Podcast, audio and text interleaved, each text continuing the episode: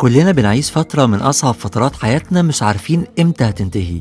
عندنا وقت فراغ كبير وحنين قد قفص المانجا اللي بنحبها.